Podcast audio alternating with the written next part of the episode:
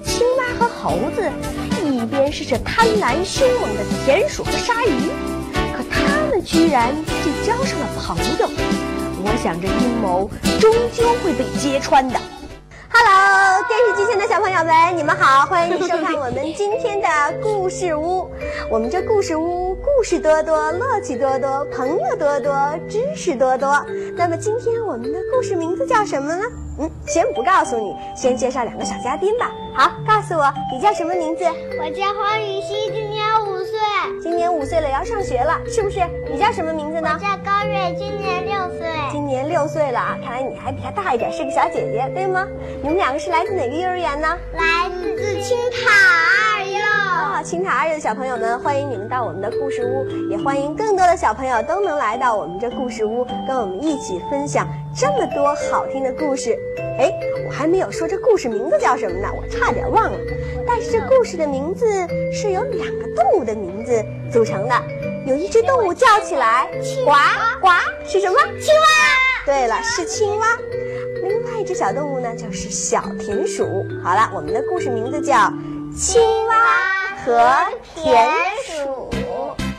田鼠以这不劳而获的食物来诱骗青蛙，当灾难临头的时候，青蛙才恍然醒悟，人们对它还是同样抱以同情的心理。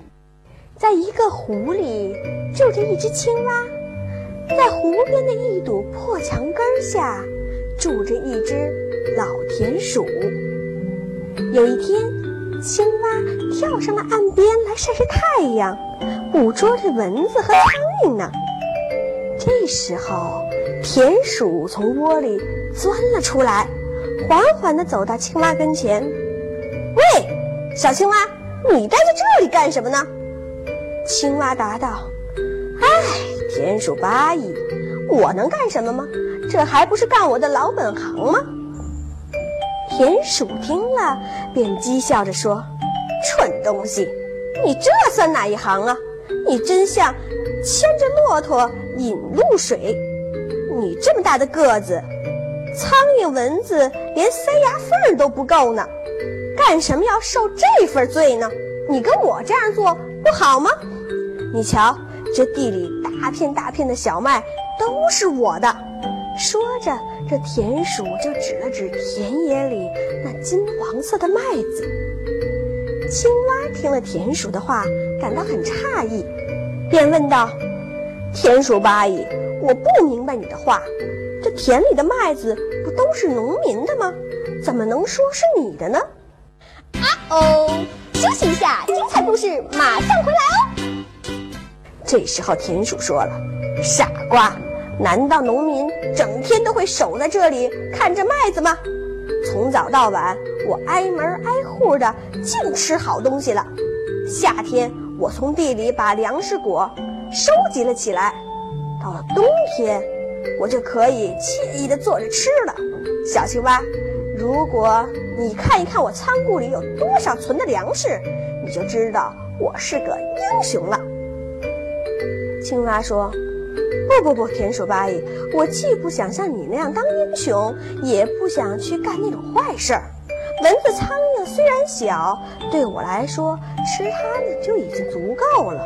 我觉得还是应该靠着诚实来过着劳动的日子。说着，这青蛙张开了大嘴，它吧嗒一声就捉住了一只苍蝇吃掉了。那么你们知道这青蛙平时都吃什么吗？苍苍蝇和蚊子。当田鼠劝着青蛙不要那样干活了，跟着它去一起去吃那些粮食，青蛙答应了吗？没有。那么青蛙他说他要过什么样的生活呢？劳动的生活。要过自己辛勤劳动的生活。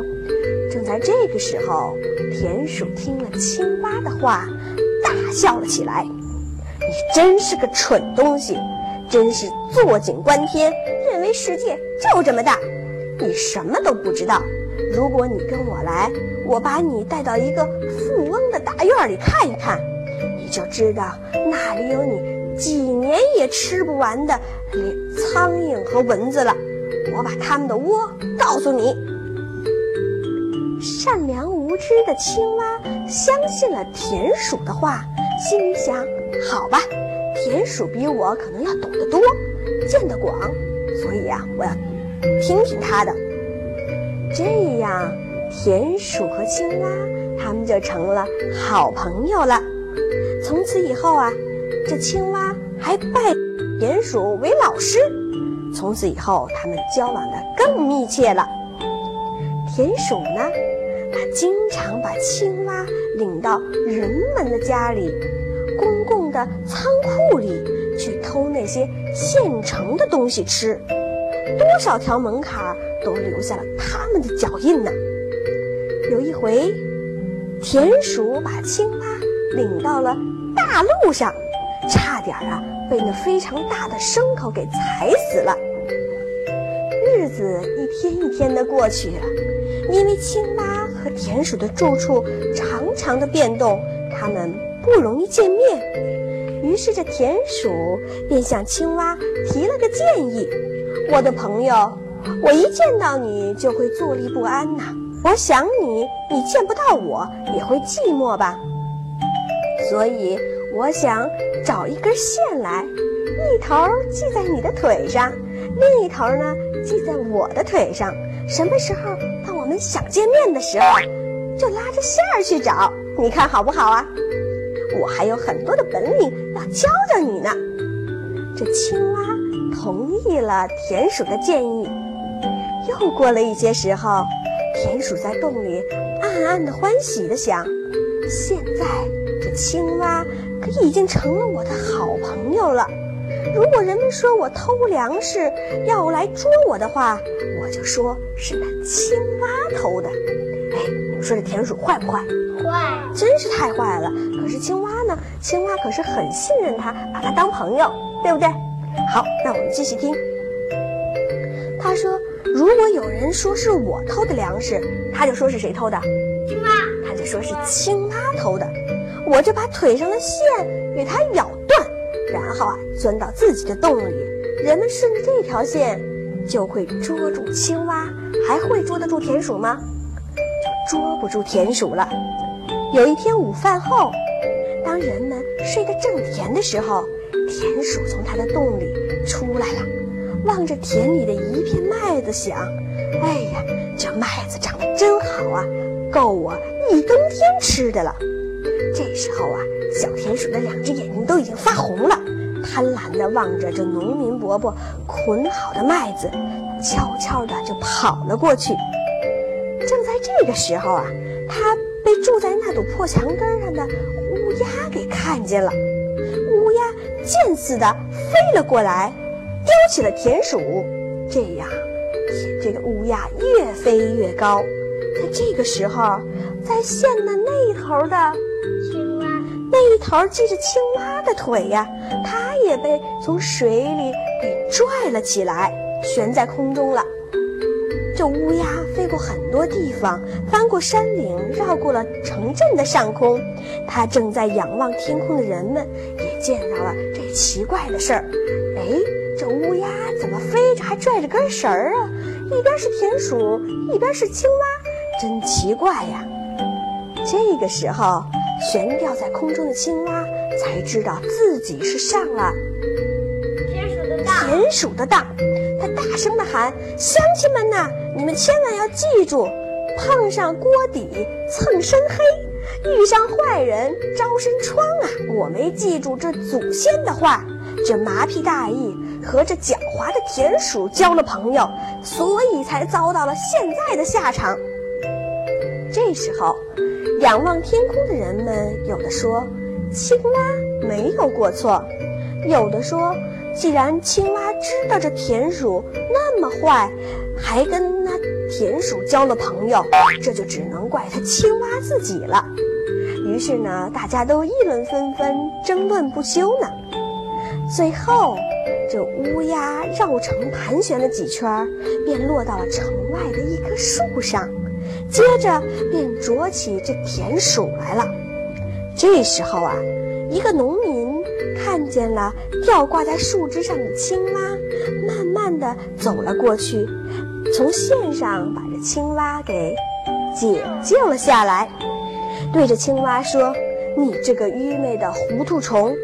说着就把这青蛙给救了，又扔进了湖。好了，电视机前的小朋友们，还知道我们这故事的名字叫什么吗？田鼠，青蛙和田鼠，青蛙和田鼠的故事。好了，电视机前的小朋友，我们今天的故事就到这儿结束了。不过不要走开呀，下面还有更精彩、更好听的故事在等着你呢。好了，我们一会儿再见吧。来，我们一起说再见。再见。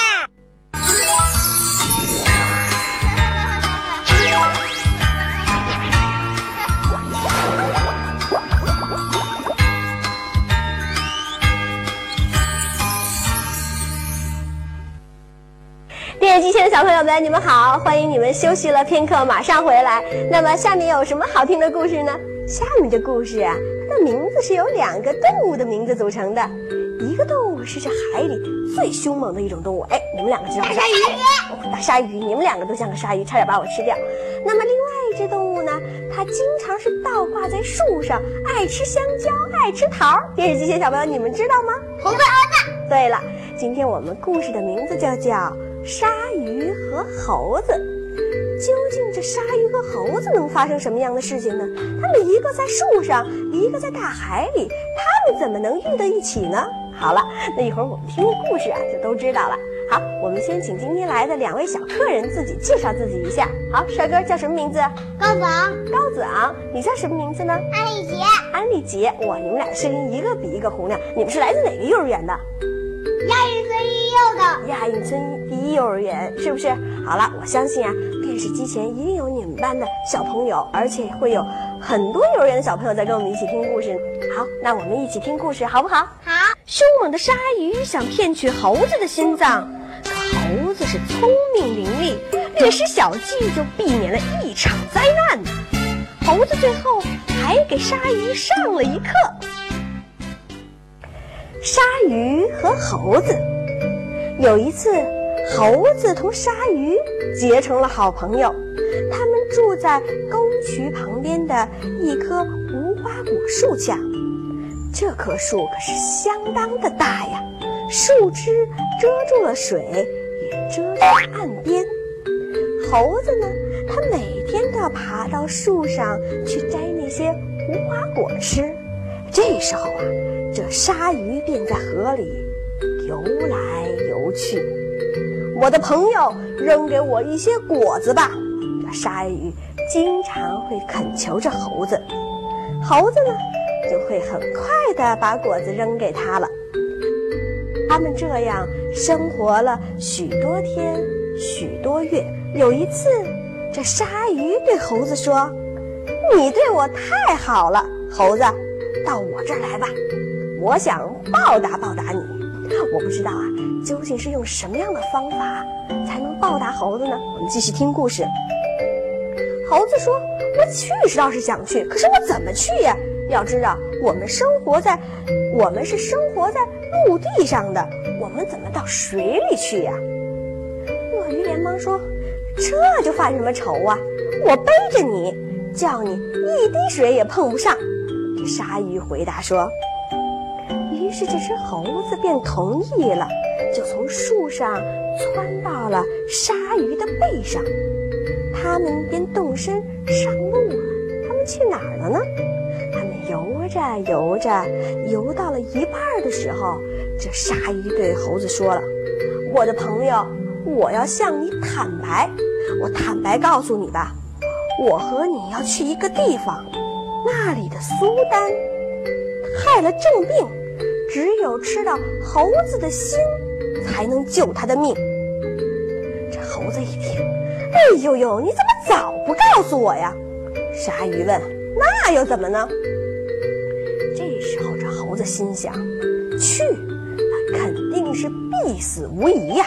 现在我得动动我的脑筋了，也许还会有办法呢。”鲨鱼连忙问：“你怎么不作声啊？一句话你也不说呢？”猴子说：“那我还有什么好说的呀？如果我早知道这件事儿，我就能把我的心带在身上了。”这鲨鱼问：“难道你现在没有心吗？”猴子说：“莫非你不知道啊？我们猴子出门的时候总是把自己的心脏放在树上。可能你并不信我，以为我害怕了，那么就转回去吧。如果你找不到我的心，就再把我杀了好了。”这鲨鱼信以为真，便对猴子说：“有什么办法呢？回去吧，快去，赶紧回去把这个你的心快点拿回来吧。”这时猴子说：“不行不行，我不同意，最好还是先到你们那里再说吧。”鲨鱼说：“不管怎么样，得先回去拿你的心呐。”哦，休息一下，精彩故事马上回来哦。那么我们的故事讲到这儿，电视机前的小朋友们，你们说这猴子究竟它的心是在它的肚子里呢，还是在它的树上呢？你说肚子里，肚子里。那么为什么他说他没有带心呢？因为他骗大鲨鱼。他在骗大鲨鱼，是不是？你是这样想的吗？不是，那你是怎么样想的？心在树上？那究竟猴子的心在哪儿呢？这时候啊，猴子心想：我最好还是回到树上去，到那里我就会想出点法子的。于是他们就便往回游了。游到了树跟前，猴子连忙爬上了树，对鲨鱼说：“你在这等着我啊，鲨鱼，我取了我的心，咱们就可以动身了。”于是这猴子便爬上了树，躲了起来。过了一会儿，这鲨鱼便开始叫他了：“拿了你的心，就赶快下来呀，到我们那儿去。”猴子连忙说：“去哪里呀？你没发神经吧？难道你想把我当做挑水人的那头既没有心又没有耳朵的驴吗？挑水人的母驴是什么故事？你给我讲讲。”看来这鲨鱼什么也不知道。这猴子便讲了个故事：从前有个挑水的人，他有一头母驴，他非常喜欢它。但是母驴离开他，跑到林子里去了。母驴看见了兔子，把它叫到跟前，问他有什么新闻。这兔子答道：“你的未婚夫在叫你呢。”于是他们动身来到了狮子家。狮子一看见这母驴，便向它扑了过去，把这母驴撕成了碎片。随后，这狮子对兔子说：“把肉拿出去烤熟吧，我其他的东西都不要了，只要这母驴的耳朵和心。”于是这兔子说了声谢谢，于是就把肉拿到了很远的地方，使狮子什么也看不到，自己却把耳朵和心吃了。狮子走过来，兔子：“给我把驴耳朵和驴心拿来。它们在哪儿啊？要是有耳朵和心的话，难道它还会跑过来送到你的嘴里吗？”猴子听完了故事，对鲨鱼说：“你想把我当做母驴吗？去你的吧！我是不会上当的。我们的交情完了。”鲨鱼，从此再见吧。那么我们故事讲到这儿结束了。电视机前的小朋友，最后这猴子和鲨鱼还是朋友吗？不是。那么故事开始，这鲨鱼有没有把猴子当做真正的朋友呢？有。有没有当做真正的朋友？有。并没有把它当做真正的朋友，因为啊，他想把猴子送到其他的地方，让别人去吃猴子的心。多亏我们这猴子呀，聪明机智。所以呢，电视机前的小朋友们，希望你们也像这小猴子一样聪明机智、勇敢。好了，电视机前的小朋友，我们今天的故事屋就到这结束了。明天同一时间，欢迎你继续收看我们的讲故事节目，好吗？因为我们这里的故事乐趣很多很多。好了，电视机前的小朋友们，我们明天再见吧。来，我们一起跟电视机前小朋友们说再见。再见。鹌鹑不去了解外面的世界，就自认为自己的蛋最大。小黄狗希望自己能和主人一样聪明，只有把尾巴剪掉。但是剪掉尾巴后的小狗，还是主人宠爱的小狗吗？